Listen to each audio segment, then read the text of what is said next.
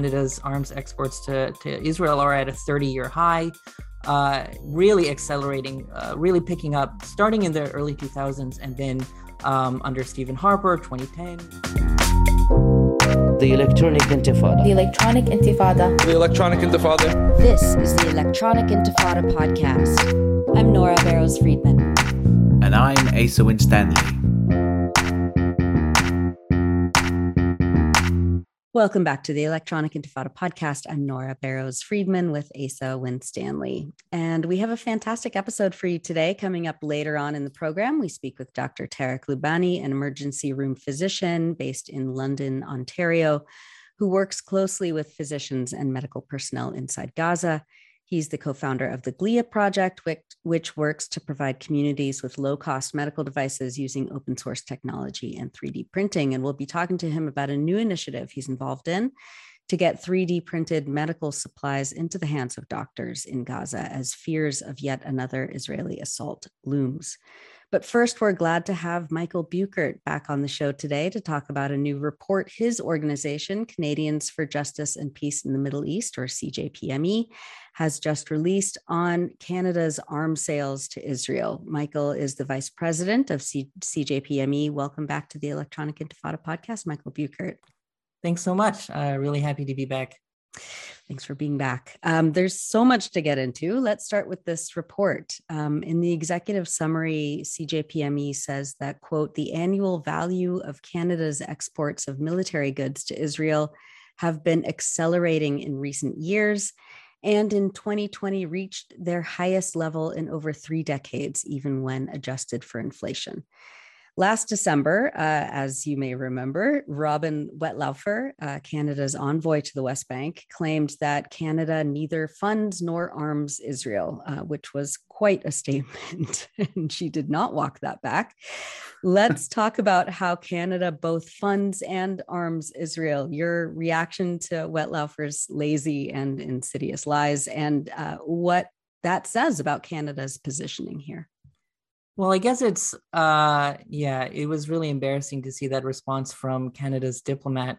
Uh I think there when people like her say that kind of thing, Canada's not arming Israel, I think they're taking a very technical, narrow approach to say, well, Canada is not uh, directly providing military transfers to the Israeli government, but Canada does approve the export of private sales of military equipment, uh, millions of dollars, uh, and and peak spiking up to twenty million dollars worth of of military goods in in 2020 which has been yeah just accelerating for years so it's it's it's very um i guess like kind of a sneaky way to to, mm-hmm. to try to deny uh, that fact um but it's also consistent with other uh, sort of other destinations as well. Canada will will claim that uh, Canada is not supplying arms to the parties of the conflict in Yemen, while transferring billions of dollars in in, in arms to Saudi Arabia and and millions to the United Arab Emirates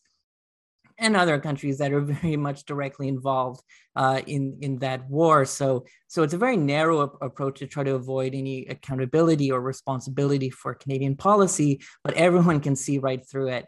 Uh, and I think w- the results of this report show just how how ridiculous those kinds of claims are. Yeah. Um, I suppose and, it's yeah. it's interesting historically, though, in a way that um, even though it's a very weak denial, do you think there's any significance in the fact that historically she felt the need to even deny hmm. it? That it's like maybe in past years it would have been seen, certainly in American politics. I know there's a you know great deal of difference in Canadian politics, but um, of some as something to be proud of with arming Israel. What do you think mm. about that? Yeah, I do think that there has been a changing tide a little bit in public opinion around this and within some of the uh, political parties uh, and among civil society uh, that is increasingly looking at uh, Israel's human rights violations very clearly and increasingly um, uh, publicly putting support behind the need to suspend arms exports. So, so there, I do think that there is, yeah, definitely a shift. Whereas, I mean, if you look at the past 20 years, Uh, clearly, Canada, most Canadian officials have no problem sending greater and greater amounts of military goods uh, to that conflict. Uh, but that is something that is historically somewhat new as well. Uh, and one thing maybe we'll talk about is some of the historical context in the report is that there was a time when it would have been seen as inconceivable to be supplying uh, weapons to Israel as it is uh, conducting violence against civilians. So, so I think for a long time, uh, I guess it has been just seen as unconditional uh, or or unexamined, but that that is is is changing. Yeah. Well, let's get into the report. Um, what are some of the key findings here, and what kinds of exports and weapons deals are we talking about? Mm-hmm. Uh, maybe just to say uh, a little bit about why we produced this too is uh, following the events of, of May of last year uh, with the escalation of Israeli violence. We did see this outpouring of uh, support across Canada for Palestine, and we uh, saw some um, political political figures and civil society uh, take pretty bold stances that we haven't seen before. Uh, the the New Democratic Party, for example, which is our nominally left wing party, uh, uh, responded to this violence by calling for suspension of arms uh, until the end of the occupation. Uh, and I, that was a pretty bold step uh, from them, pushed by you know uh, grassroots members, but still a kind of a new development. And we saw similar calls from the Canadian Labor Congress and dozens of other labor organizations um, calling for the suspension of, of arms. And so it was becoming quickly sort of like a a consensus among sort of progressive sectors in, in Canada, but there is no research or or evidence into Canada Israel military trade that could provide you know context uh, and, and, data for for those debates. And so we thought, well, what it what, what exactly is Canada exporting? How does this change over time? And so we partnered uh, with uh, Project Plowshares, which is a, uh, a very prominent uh, disarmament uh, think tank uh, in Canada who provided a lot of guidance and they provided uh, the data sets uh, going back to 1978, some of the numbers for us to write this report. and and yeah, and the big the big picture is that Canada's arms exports to, to Israel are at a 30 year high. Uh, really accelerating, uh, really picking up starting in the early 2000s and then um, under Stephen Harper, 2010, uh, and then uh, 2015 as well. There's been e- even a sharper increase uh, since then under Justin Trudeau. Um, so that that's sort of the the big picture in terms of the the numbers, but uh, we also wanted to get into like what exactly is Canada exporting, and unfortunately, we we really don't have concrete um, uh, evidence. Canada's export regime is very uh, maybe secretive isn't the right word, but it's certainly not open. They don't provide information accessible to the public. For example, what exactly is being exported, who it's being exported to, and how those goods might be used. Um, so, what they do provide are these very broad categories, things like uh, like one of the categories is uh, components related to a military spacecraft. Another category uh, which Canada provides a lot of, of arms under this category, is things related to explosives, uh, bombs, torpedoes, um, all, all, sorts of things could be included in this bucket of, of things. And then the other one that is very prominent among Canadian exports is related to uh, military aircraft. And I, I mean, that could be anything. It could be full systems, full military uh, uh, aircraft, or it could be components, sensors, um, uh, engines, all sorts of things could be included in that, and then eventually incorporated into uh, like fighter jets. Uh, so we so we don't know the specifics, which is really troubling. Uh, but we try to bring together as much detail as we can about about what these exports could could include. Um, to clarify one point there, have I understood you right that Canada is exporting parts for military spacecrafts to Israel? Well, we we don't know exactly, but that's one of the categories. Uh, actually, the category. With, what could fall under that category? Um, let me just read to you how they uh, describe it because it's just so vague. Um, electronic equipment, military spacecraft, and components, uh, which isn't specified elsewhere. Uh, yeah, again, we don't know uh, Canada did. Right. Uh, so it's part of a wider bracket, including electronic equipment, right, which could be anything. Right. Right. But but in this bucket, it's sort of implied that it's related in some way to a space. So so it's probably related in some way to Israel's space program.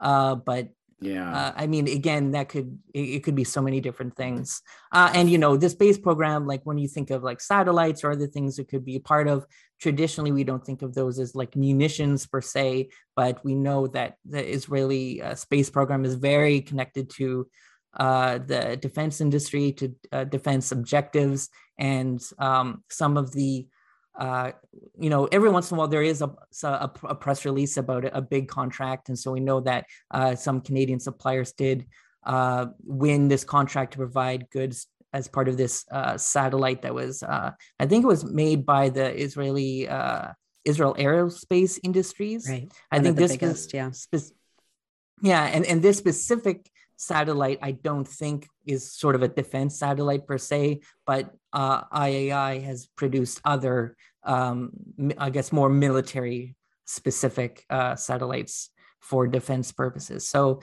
right. um, or surveillance. Um, ex- exactly. Israel's mm. major industry right now. Yeah. Yeah. Surveillance. I mean, presumably inside and outside its, right. its territory. So, uh, I, it, it raises a lot of questions. The fact that it's under this category of, of of military of munitions uh, suggests that it, it does is related in some way to uh, to to Israel's military objectives. And is this just is this like opaque, you know, vagueness um, specifically around Israel, or does Canada also not really provide much information about the munitions and equipment it supplies to other countries? I think this is across the board. Uh, that this would be for all military exports to all countries would have this similar, very vague reporting. Hmm. However, what I've heard from our partners at Project Plowshares, which is following this closely, is that for Israel, it's less readily available to find this information. Uh, that might mean that companies that are uh, winning contracts are less likely to issue a press release about it or be open about it. Um, and so maybe there is sort of a stigma uh, hmm. there that they, they don't want it to be known that they're providing weapons to Israel. But um, uh, but in terms of the broad the, the actual reporting, it's it's across the board, I believe. Wow. Well, that's good then. That's that's that's that's progress if there's a stigma. if they want right. to they want to hide their dealings with Israel, yeah. Amazing. Um, can you talk about the the amount of money we're talking about here? Um you know how how much funds is going to these you know very nebulous opaque uh, arms export deals?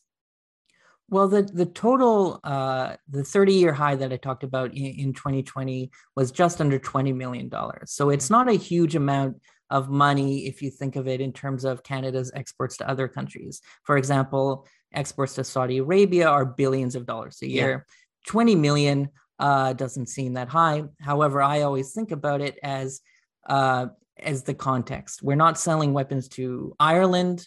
We're selling uh, weapons to a country that is actively engaged in a military occupation, whose maintenance requires daily violence and is ga- engaged in uh, military offensives and uh, abusive practices that amount to apartheid, according to Amnesty International and, and growing consensus in, in civil society. So, any amount of, of value to, to this context presents a human rights risk. Uh, so, I think it's important that uh, we try to reduce that number and, and eliminate these, these exports um, rather than worry too much about, about the numbers in comparison to to other countries. It's right. it's all very dangerous. Um, and, and, again, the, the the bulk of this is within those three categories that I talked about, with uh, about a quarter, more than a quarter of of Canada's exports in the last five years would be in that bucket related to bombs, torpedoes, rockets, missiles, and other explosives. And again, it could be the it could be any as any aspect within that. We could be talking about um, equipment that is incorporated in some way into airstrikes, uh, airstrike capabilities. It could be the uh, stun grenades and uh, rubber coated bullets that we saw Israeli forces use this weekend against uh, Palestinians in Al Aqsa Mosque. Uh, it could be all, you know, all sorts of different things. Um, and un- unfortunately, we just don't know. Yeah. I mean, talking about, uh, you know the the kinds of of i mean do, do we know like are there companies that you can name um, who you know canadian companies that are engaging in these export deals. Um, I mean, I'm I'm reminded of you know the actions that are happening right now in Asa's backyard in in London across the UK um, against uh, Israel's Elbit factories, um, where you know activists are are literally you know pinpointing and, and targeting the companies that are involved in actively producing weapons that go to kill and injure Palestinians. Are there you know, a, a, is there a list of companies uh, in Canada that are involved in in these uh, crimes? Well, as I mentioned, most companies don't publicize uh, their role in these exports. And so, you know, we can find a small number of companies, a press release here or there. Um, but so far, we haven't done enough research to sort of bring that together and to, to say, these, you know, these are the list of, co- of companies we're worried about. Um, there is a major aero, uh, or I guess, uh, um, a major company near uh, Montreal that produces um, equipment that would be incorporated into uh, military aircraft. So, um, producing aircraft engines and that kind of thing. Those exports might not even be monitored and classified as mm-hmm. military exports because there's this long-standing loophole related to exports that have dual could have dual purposes could be for civilian or military uh, exports. So so the actual value of military exports could be much bigger if you if you remove these these loopholes and, and look at this in a in a complete way. Uh, you mentioned Elbit Systems. Uh, certainly, we've seen uh, permit requests uh, due to a parliamentary investigation release some unclassified information that we know that at least some companies are trying to sell uh, weapons to to Elbit to be incorporated into whatever broader systems. Um, but we don't know that much about that, uh, and that's something too. You know, our report doesn't look at uh, purchases of military goods, but Canada did recently purchase a, a $36 million surveillance drone from Elbit Systems mm-hmm. and just purchased, I think, $8 million worth of of uh, surveillance technology, of military technology that um, Israel boasted of using to uh, enhance its targeting process in uh, May of last year in Gaza. So, hmm. very much directly complicit in these kinds of violations, and yet Canada uh, has no issues with with purchasing these kinds of goods. Right. So it's it's a broader it's a broader problem than even what we discuss in this report. Yeah, yeah. It sounds it all sounds very opaque. Like you're talking a lot about the things that you don't know. Um, do you think that's a reflection on? I mean, I suppose this is the way that the weapons, the arms trade works. That they don't, they like to. I suppose they like to boast of their successes, but then again, they have the they don't want negative publicity. Um, do you think this is pretty standard for the arms trade, or is it something that um, it, I mean, you've mentioned how you know it, then there may be an extra stigma there when it comes to Israel. Um, are you optimistic as well about being able to discover some of these uh, known unknowns? I well, one of the recommendations that we have is calling for a parliamentary investigation because you know the public can't access this information, but uh, parliamentarians can, and so they can they can um, get get documents in front of them that actually put, goes into far more detail uh, what exactly is being sold, who is purchasing it, um, and then we can figure out potentially the the actual risk. Uh, so uh, there are you know there are people uh, parla- parliamentarians who have talked about in arms uh, suspending arms. So we're hoping that we can um, to uh, convince some politi- those politicians to bring this on board and and to push for that kind of an investigation um, so we can get that information. In the meantime we've what our other recommendation is to suspend military trade with israel given the context. Um, like as I said, we don't know the, the, specifics, but we do know that the context is one of occupation, of military offensives, of blockade, of apartheid, and no, we can't consider any arms exports into that context to be safe. And similarly with with purchases, um, purchasing goods from that context makes us complicit in in their ability to conduct uh, these violations. So so th- there is no safe uh, exports. We need to we need to suspend that completely. But uh, it, it, it is important for accountability purposes to actually find that information and and get uh, MPs to dig into that so that we can get a better sense of the actual um, I guess Canada's record in in contributing to these to these crimes. Michael, I wanted to ask um, a little bit about your reaction to, um, you know, that Canada's ongoing stalling and and attempts to thwart uh, the International Criminal Court um, in its investigation of Israeli war crimes. Um, you know, especially now when we see, as you mentioned, you know, uh, Israeli violence meted out at Al Aqsa Mosque in Jerusalem. We saw two separate uh, uh, bombing campaigns just in the last few days in Gaza.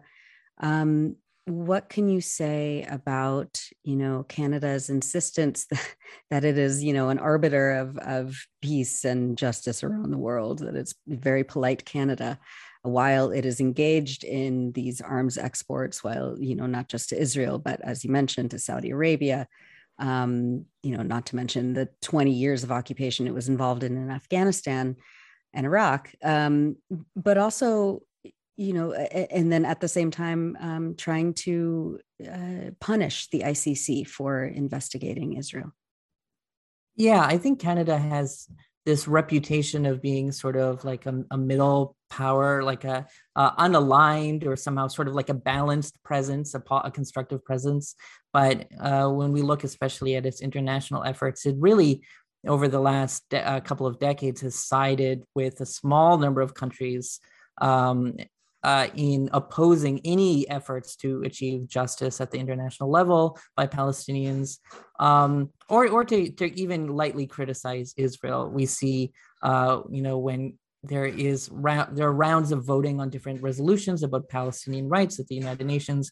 Canada, uh, for for years, has sided with a, a tiny handful of countries in voting against virtually all of them um, you know, on votes that are something like 140, 160 countries in favor, five opposed, with Canada, um, the US, Israel, and then usually a, a few like tiny island uh, countries.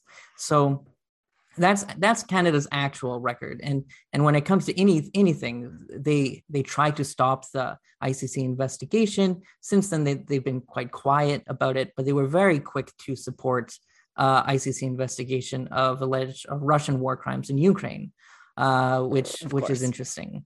Um, Canada uh, had abstained on a motion. Well, basically, you know, the United Nations formed that commission of inquiry to investigate Isra- Israeli war crimes last year.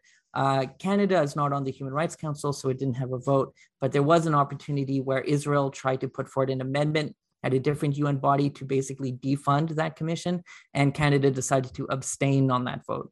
Um, basically out of respect for the independence of the Human Rights Council while expressing its reservations or its concerns over the commission. So it doesn't support a, a commission of inquiry, but does support a commission in in regards again to to Russian uh, crimes. And this is a consistent pattern I think that's one of the most interesting things about the last couple of months is that Canada's response to Russia shows uh, it provides an, exa- an example of the types of language and actions that Canada can take when it actually wants to. And right. it shows us that the reason that it doesn't directly criticize any Israeli actions, it doesn't support an investigation uh, or any of these other mechanisms of accountability, is because Canada chooses uh, not to hold Israel accountable and makes it just, we knew that already, but it just makes it so clear. And many of these mechanisms are exactly the same ones we support in one context, we don't support them uh, yeah. in another. And, and that's Canada's actual legacy or, or sort of uh, influence at the international level. It's just um, marginalizing itself against the majority of, of the international community. Um, finally, we wanted to ask you, um, you know, for the last few years, you've been uh, uh, the monitoring one of the most um, insipid uh, Israel lobby um, organizations and formations. Um, Israeli funded, uh, you call it um, Israel's troll army. Um, it was this app called act.il. We've all done uh, extensive reporting on this app and the so called missions that it sends its users on to bully, harass, smear, and target um, supporters of Palestinian rights.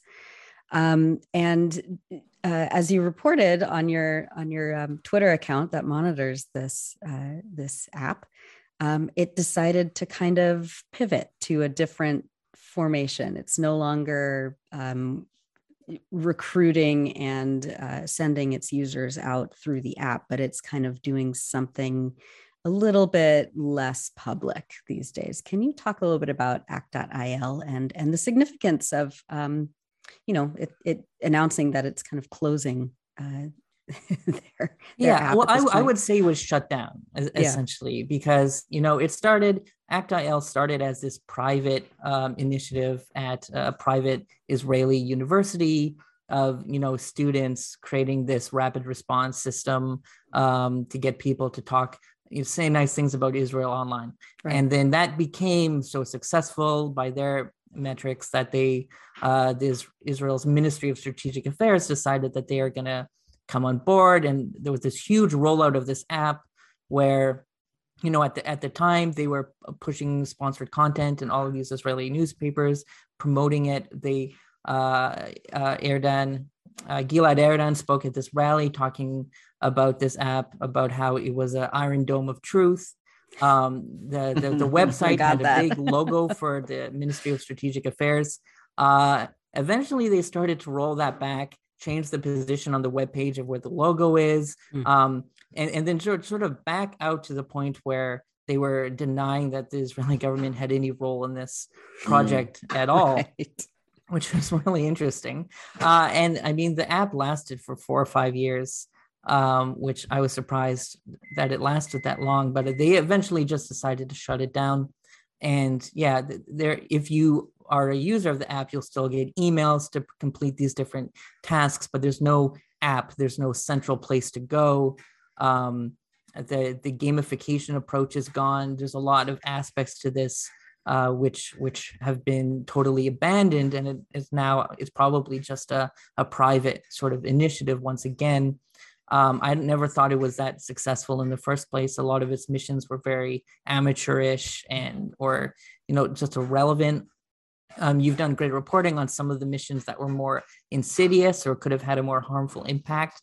Uh, cyberbullying students, mm-hmm. um, uh, trying to shut down California's uh, ethnic studies curriculum, all sorts of things where with a localized impact, it could be more successful, getting teaching students fired from their jobs, that kinds of things. But um, overall, I don't. I think it was kind of an embarrassing thing. And even in recent years, they were sort of trying to move its activities off of the app and into private channels like a Telegram channel, a Facebook group, hmm. things like that, where they they felt like they could have a more of a rapid response that way. Um, so I think I for what you know for whatever reason they've decided the app doesn't work. I think it's uh, I, I, I highly doubt that it's going to continue to grow um, as just like an email list essentially right. or you know these sort of diverse channels whatsapp or whatever um, i think i think we can take it as as a positive development that they've basically it's a they've decided that it's a failure and they're shutting it down that's great. I think the the wider context is that the Ministry of Strategic Affairs itself has folded in a way right. that it's been um, publicly shut down, but its functions folded into the Ministry of Foreign Affairs. And you know, this is was part of and and, and the, you know the whole demise of the Ministry of Strategic Affairs is a really interesting subject which we haven't really covered. Um, and uh, we should really, but um, it, it's it's a big topic because it goes to the heart of the Israel lobby, the global right. Israel lobby, and the state of Israel's um, orchestration of it, its coordination of it, um, and how it was, um, you know, how the state of Israel directly intervenes in the affairs of other countries, where where um, the issue of Israel is more contested. So especially Britain and the United States, Canada, and so forth. Um, and I, you know, I, yeah, I mean, I, I, I, I agree with what you're saying. Um, I do think it was an embarrassment to them, which was to, I mean, to to a faction of the government, right? So, to me, it were with with the coming in of the coalition government. Um, the it was um it was the the blue and white faction who, as far as I can understand it, made the decision to shut down the Ministry of Strategic Affairs because uh, you know Erdan was succeeded by two ministers in rapid succession, I believe it was, who I think were both from Blue yeah. and White, if I remember correctly. Um, and you know, uh, uh, and and then basically it was it was then sort of shut down. Um, and to me, this represents uh, the culmination of a long running kind of intra-ministry Israeli civil war between the Ministry of Strategic Affairs and the Ministry of Foreign Affairs because the the, the ministry of, the problem from the Zionist perspective, from the Israeli state's perspective, the problem with the Ministry of Strategic Affairs was that it was too open. But the, the, the, the silver lining of the Ministry of Strategic Affairs to us was always that it it was too open. It did things in a fairly it gave us an insight into what they were doing, into into things that in past generations would have been done more stealthily, I think. And this app was a great example of that. Yeah. You know, they they they put they just put it out there in this app, and they just I don't know they didn't they didn't think from their point of view they didn't think it through very well because it was sort of like oh you know only pro Israel people are going to look at this um you know and well hey we'll just send it around our community but you know they didn't they didn't seem to cotton on to the fact that well you know where people like yourself are going to install it for research purposes. Um, and it was all in english as well well for the most part. There was hebrew too but uh, you know as i understand it the majority of it was in english. Mm-hmm. um, so um, yeah you know it, it, it was i i my take is that it was shut down because yeah it was as you say was kind of seen as an embarrassment and too open from from there by their metrics yeah i think that's right and as you say a lot of this is being folded into uh foreign affairs and and um, sorry and there's also i mean there's also a question of where this money went. There was a great deal of money sloshing around in this you know at one point yeah. as you know this the act.il organization because it wasn't just an app it had these sort of war rooms quote unquote um, in several different countries. At one point that had a reported budget of a million dollars annually you know so mm-hmm. it's a question of where all this money went to yeah i mean i didn't see like a drastic expansion of the app's activities or anything like that over the years that would suggest that uh, it was you know had received greater money was able to expand um, those kinds of in- indicators. So it is, yeah, it's, it's a good question of where that money went. And uh, I mean, another aspect of this too is that uh, while the Ministry of Strategic Affairs might be gone, that uh, concert is still there. This very shadowy organization that was created basically as a, sh- a slush fund to give money covertly right. to pro-Israel groups around the world, um, so that that money wouldn't be tied to the Israeli government uh, for various reasons. I think they uh, there was an approval of $30 million earlier this year uh, for, for that money to be put into the slush fund organization. So that'll continue. But yeah, I think it's sort of the, the previous style, the bombastic style of the previous minister, uh, the openness. I think that has been abandoned completely. And they're back just to this more low profile, uh, uh totally secret under the radar uh, types of propaganda. Amazing. Um, finally, Michael, uh, tell us a little bit about how you and CJPME, your organization, is uh, is you know, looking at the events over the last week and a half in Palestine, um, and and what you're doing as a human rights organization to try and um, you know really rattle the cages of the members of parliament in Canada who are watching this happen and, and encouraging it. Yeah, I think there's a few things we've been following it quite closely, and we're pretty disappointed, but not surprised that the statement from our government was incredibly weak. Um, our Minister of Foreign Affairs put out a, a, tweet that was along the lines of calling for de-escalation of all sides. Um, you know, this was after this was, I think, sh- maybe Friday or Saturday, Saturday, shortly after the first invasion of Al Aqsa, when 152 people at least were sent to the hospital, and there were videos circulating of of um, all sorts of people, journalists, um, uh, elderly people on crutches, people being hit with batons and thrown to, thrown to the ground, and all sorts of types of violence. And Canada can't even name the, the aggressor, the perpetrator uh, in this. I think was pretty pretty obscene. Um, and so, uh, yeah, we've been pushing MPs to speak out. Quite a few have made much stronger statements uh, than that. We right now have an email campaign on our website that uh, can target your local MP as well as uh, key political figures, asking them to clearly condemn this violence and to go further by suspending arms exports uh, to Israel. Um, yeah, 5,000 people and, and more have so far uh, sent a letter that way. Um, but but we're continuing to follow this. It's, it's not clear exact exactly if things are going to, I guess, continue to to escalate.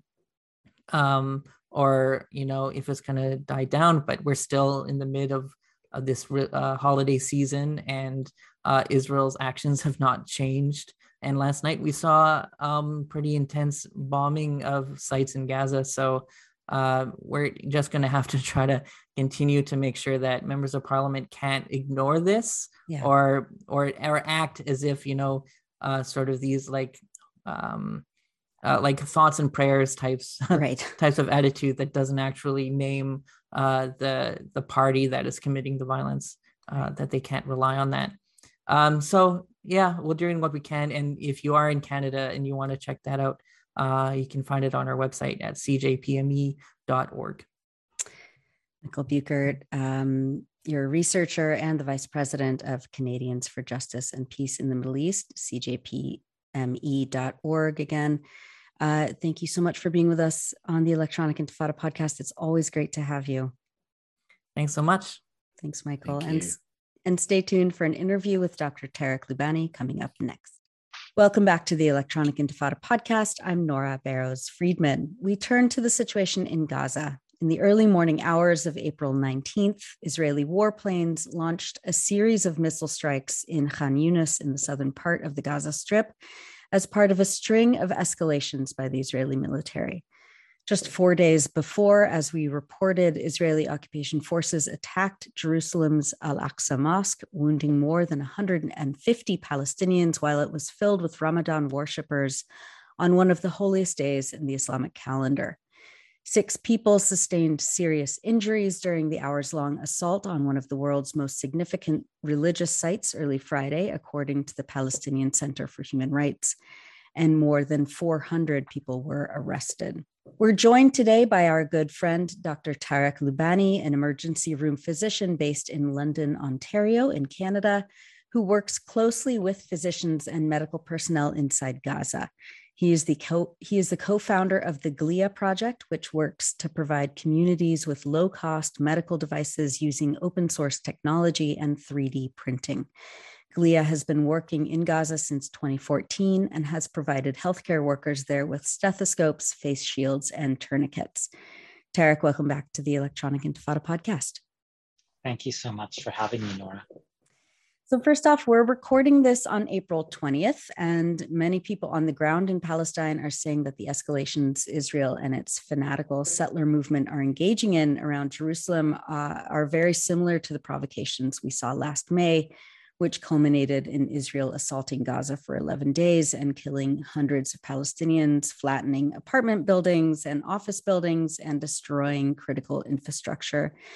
What are your thoughts on what's happening now, especially as an emergency physician and knowing intimately uh, the the medical crisis um, that that could once again happen in Gaza?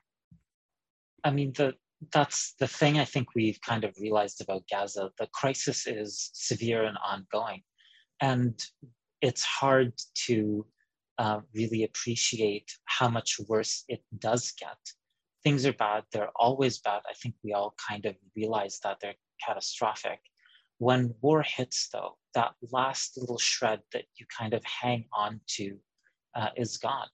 So, for example, generally day to day when I'm in the emergency there, I'm dealing with all of the consequences of occupation. It's direct, but not uh, not in the military sense. When the bombings start, it's it's a different kind of escalation in a sense, what we're seeing is we're seeing the uh, made literal what we experience every day in Gaza. People's health is taken from them every day, but in that moment, it's more dramatic, it's more visible. And I think to many uh, physicians and to many Palestinians, when that happens, it, it's not, it's substantially worse. It's something nobody ever wants uh, at the same time, it's it's one of those things that allows us to witness firsthand and in an absolutely tangible and physical way what what the daily occupation is like. Um, what can you tell us about the medical infrastructure in Gaza right now? Um, you know, still dealing with the COVID 19 pandemic, which is hitting Palestinians hard, um, and the 16 year Israeli blockade, which makes access to critical medicines and um, medical supplies extremely difficult. What's going on now? Yeah, I mean, let's be clear. In in uh, Canada, where I'm working right now, in the hospital where I'm working, there is a massive COVID crisis. And this is despite billions of dollars, thousands of physicians, and lots and lots of energy and effort. And basically, no barriers. The biggest barriers, of course, for us, uh, as I'm sure is uh, probably true for you, is our political leadership. When, when you look at a situation that is so bad just out of the gate, then of course, we can imagine that when you pile onto that problem the additional problems of occupation and years and years of blockade, it is bad. The medical infrastructure there is lacking everything. So, for example, if we start with the infrastructural components, there aren't enough hospitals. The hospitals don't have clean water. The clean water um, and electricity are always lacking. And there, of course, aren't enough beds. Once you get into the training situation, there aren't enough physicians because, of course, physicians who get trained uh, may want to seek a better life for their families and so may flee as refugees from the Gaza Strip, which is perfectly understandable, but at the same time devastating to those left behind. And so there's a human resources crunch always. And then, and of course, that, that's also true in in London. London has um, a population less than a quarter of that in Gaza, and at the same time, we have over over I think ten times the number of licensed emergency physicians. So we really are talking about a situation in which the Gazans are left with no infrastructure, no human resources, and then no material. So the material, when we're talking about medications, almost all the medications are uh, on these stockout lists. And uh, of course, medical devices are not to be found. I mean, it is ridiculous to think that I looked at the problem of medical devices and thought, hey, why don't I spend the next 20 years of my life 3D printing these and validating them from scratch? Uh, really that was a response to the absolute catastrophe of lack of devices there and the blockade that will not allow them in, despite really uh, supposing that it, it should allow them through. Um, can you give us a kind of a, a snapshot of the kinds of conditions, kind of, you know, illustrate for us a little bit more about what it's like um, working as a physician in Gaza? Under these conditions. Um, you know, based based on uh, the the last time you were there, which was not that long ago. T- talk to us about you know just daily life, uh, you know, day in the life of a of a Gaza physician. You know, Nora, I think uh, up until now, I had kind of reflected upon this uh, a little bit differently. I'd always asked myself, well, what's it like when I make it to the hospital? And one of the things that I realized is that the first problem, the first challenge for me and for every physician is getting out of bed. It feels so overwhelming and it's absolutely devastating on an emotional level. As a doctor, I think when I came into medicine, especially when I came into emergency medicine, I understood that I was going to see bad things, things that nobody should see, things that nobody should experience. And I understood that there would be a little piece of me that I lost every time that I saw one of these cases. In Gaza, that, that happens and it's bad. At the same time, it's not a consequence of just the way in which people live. It feels so imminently reversible. It feels so um, achievable to, to end this and to make it so much better. So the first challenge, and I'm realizing this more and more as me and my Palestinian colleagues discuss our own sort of mental health abilities, the first challenge for every doctor is getting out of bed every day so that they can meet this uh, gargantuan challenge. When we're in the hospitals, of course, we see lots of patients, many more than we do here. There is a mixed blessing in that we can't do much. So, for example, in Canada, I have the option of uh, doing blood work or CAT scanning a patient, whereas the reagents are often missing, that's for blood work, and the machines are often broken, that's for things like CAT scans or x rays. So, when we come into the hospital, we're coming into a hospital that's usually quite ragged and broken down to see way too many patients who have waited too long to come in and have pre-existing conditions that make treating them a real challenge. Every doctor knows that the determinants of health are really, really important. In one study on British people, it was found that um, being a little bit poor, so not even you know homeless poor, still with a job in the in the British public service, um, those people had a worse risk as compared to being rich than if they had taken up smoking. So we know the social determinants of health matter. And of course, in the Gaza Strip, they matter even more. Almost every patient I see at this point is suffering from malnutrition, especially the children. And almost all of them have other conditions and diseases. And usually, my job in the emergency is just to treat what's in front of me, get them out, and then uh, hope for the best, which is which is what I and my colleagues do. We're speaking with Dr. Tarek Loubani. Um, Tarek, uh, talk about the new initiative that you're involved in with the GLIA project. You're calling it Stop the Bleed in Gaza. Um, what's new about this initiative, and and and you know how can people get involved?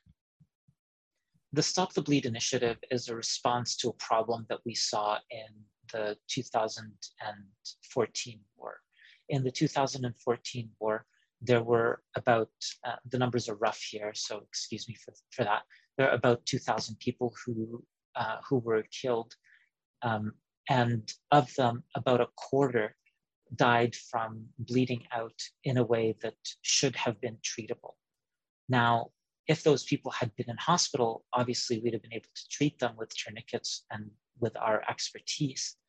But also, these kinds of injuries are salvageable if people outside or paramedics uh, are well trained and have the gear that they need. As a result, the Ministry of Health asked us to start developing a tourniquet, having heard about some of the work that GLIA was doing on 3D printed medical devices and local production. Now, I had mentioned lots of the bad parts of the blockade and the occupation. Of course, the flip side is that the Palestinians have risen to the challenge in a really incredible way. And so they weren't just sitting there um, lamenting and saying, oh, well, I guess we just have to die now because we don't have tourniquets. They were asking, how can we make these? How can we take control of the situation? Tourniquets are pretty simple. And so we started 3D printing them. And unfortunately, before we were ready, we had to rush them into service in the Great March of Return. Um, during the Great March of Return, there were 22,000 or so casualties. Again, the numbers are rough uh, right now, and approximately 6,000 people were uh, received gunshot wounds, of which about 80% were limb gunshot wounds. These are people who could have easily died, um, and and really those are injuries that are also very treatable.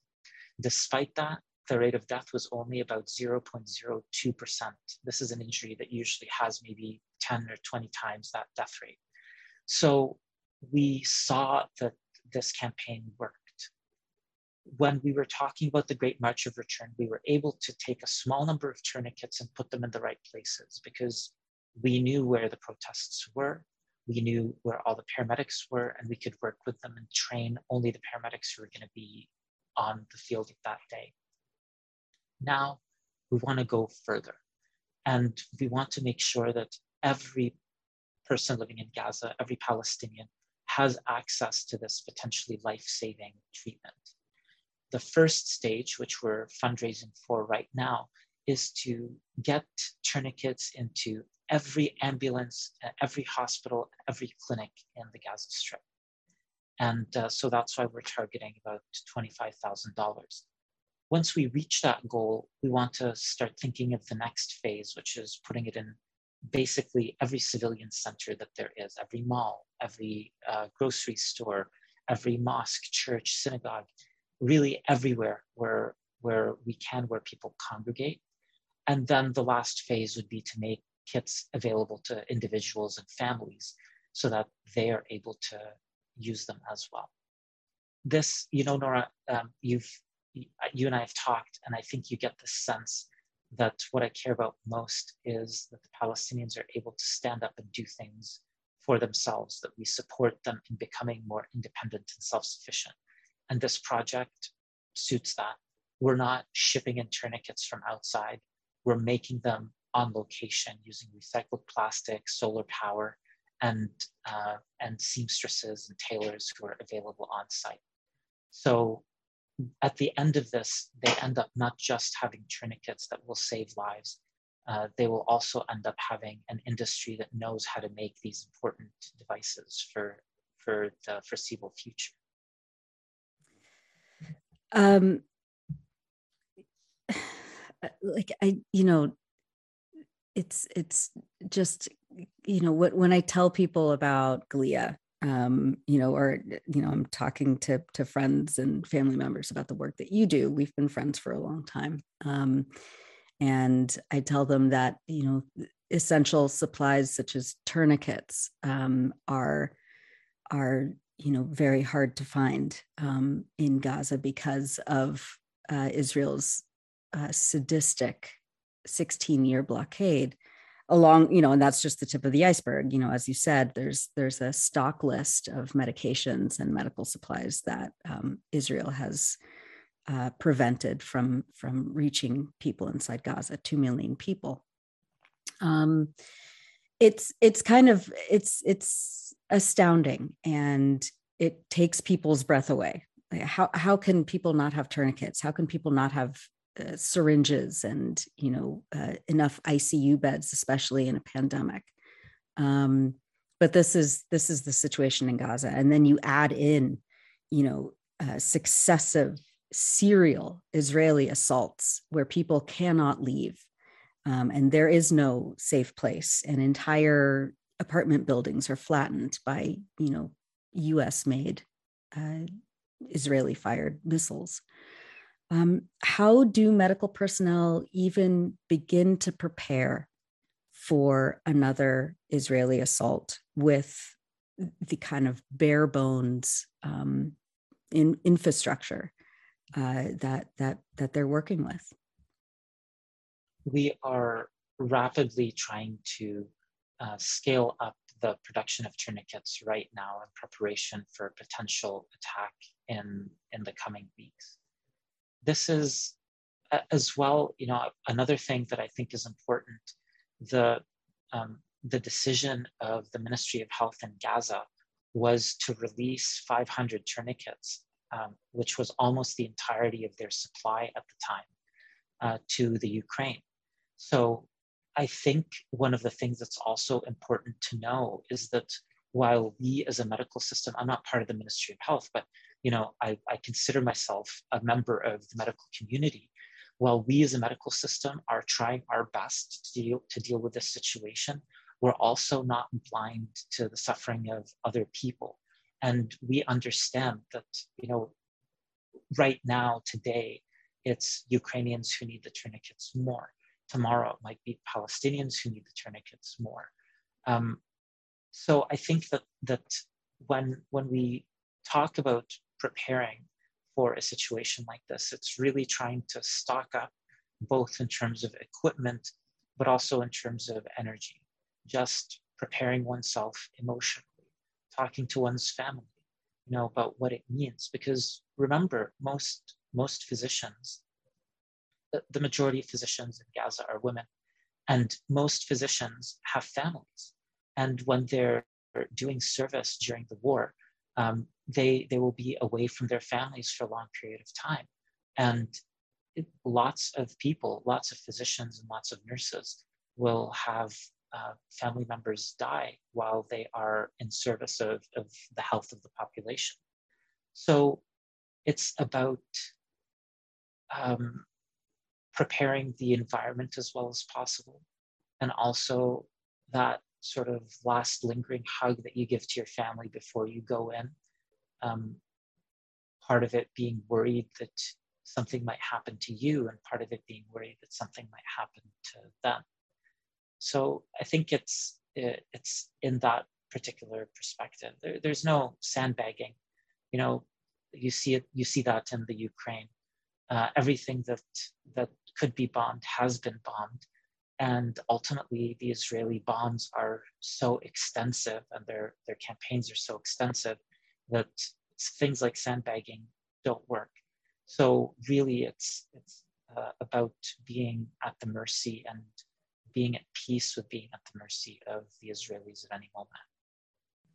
And it's extraordinarily generous that the Gaza Ministry of Health uh, would would send tourniquets to Ukraine when you know, when Ukraine's president uh, Volodymyr Volodymyr Zelensky has has you know pandered to Israel and said that you know Ukraine is uh, are the Israelis um, and that their their uh, their fight is against a common enemy.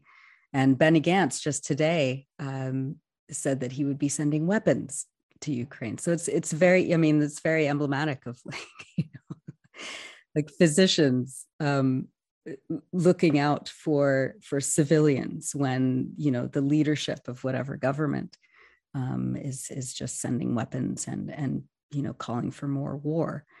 Um, that's that's extraordinary, um, especially when you know people in Gaza don't have don't have enough.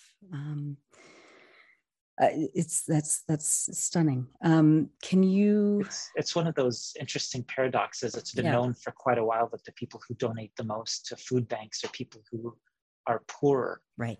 And and I think I think this is one of the things that we see. The people in Gaza fully understand what occupation means. They yeah. fully understand what this kind of war means, and they feel for the people in Ukraine.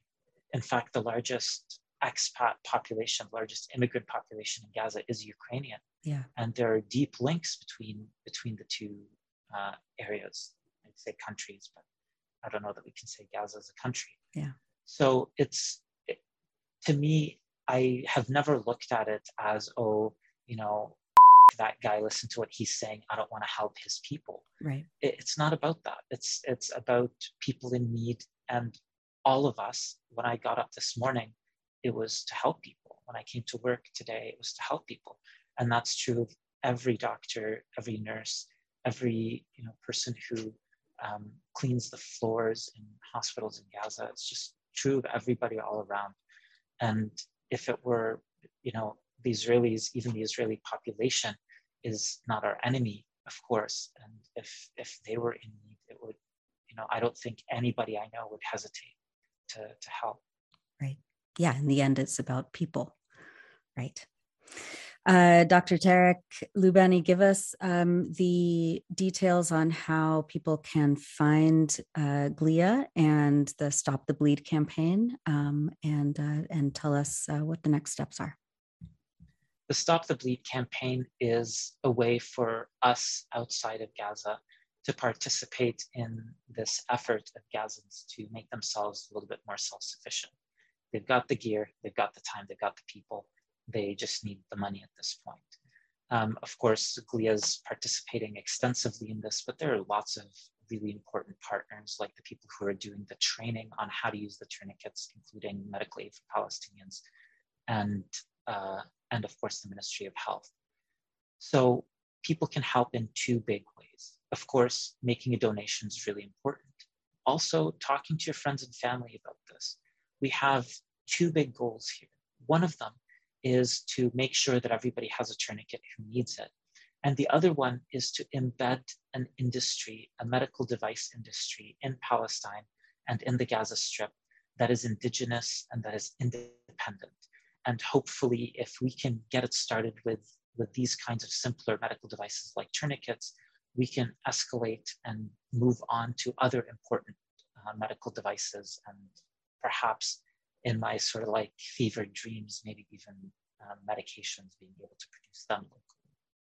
So if your uh, listeners, watchers, and readers want to go, they can go to stopthebleedgaza.org to make a donation.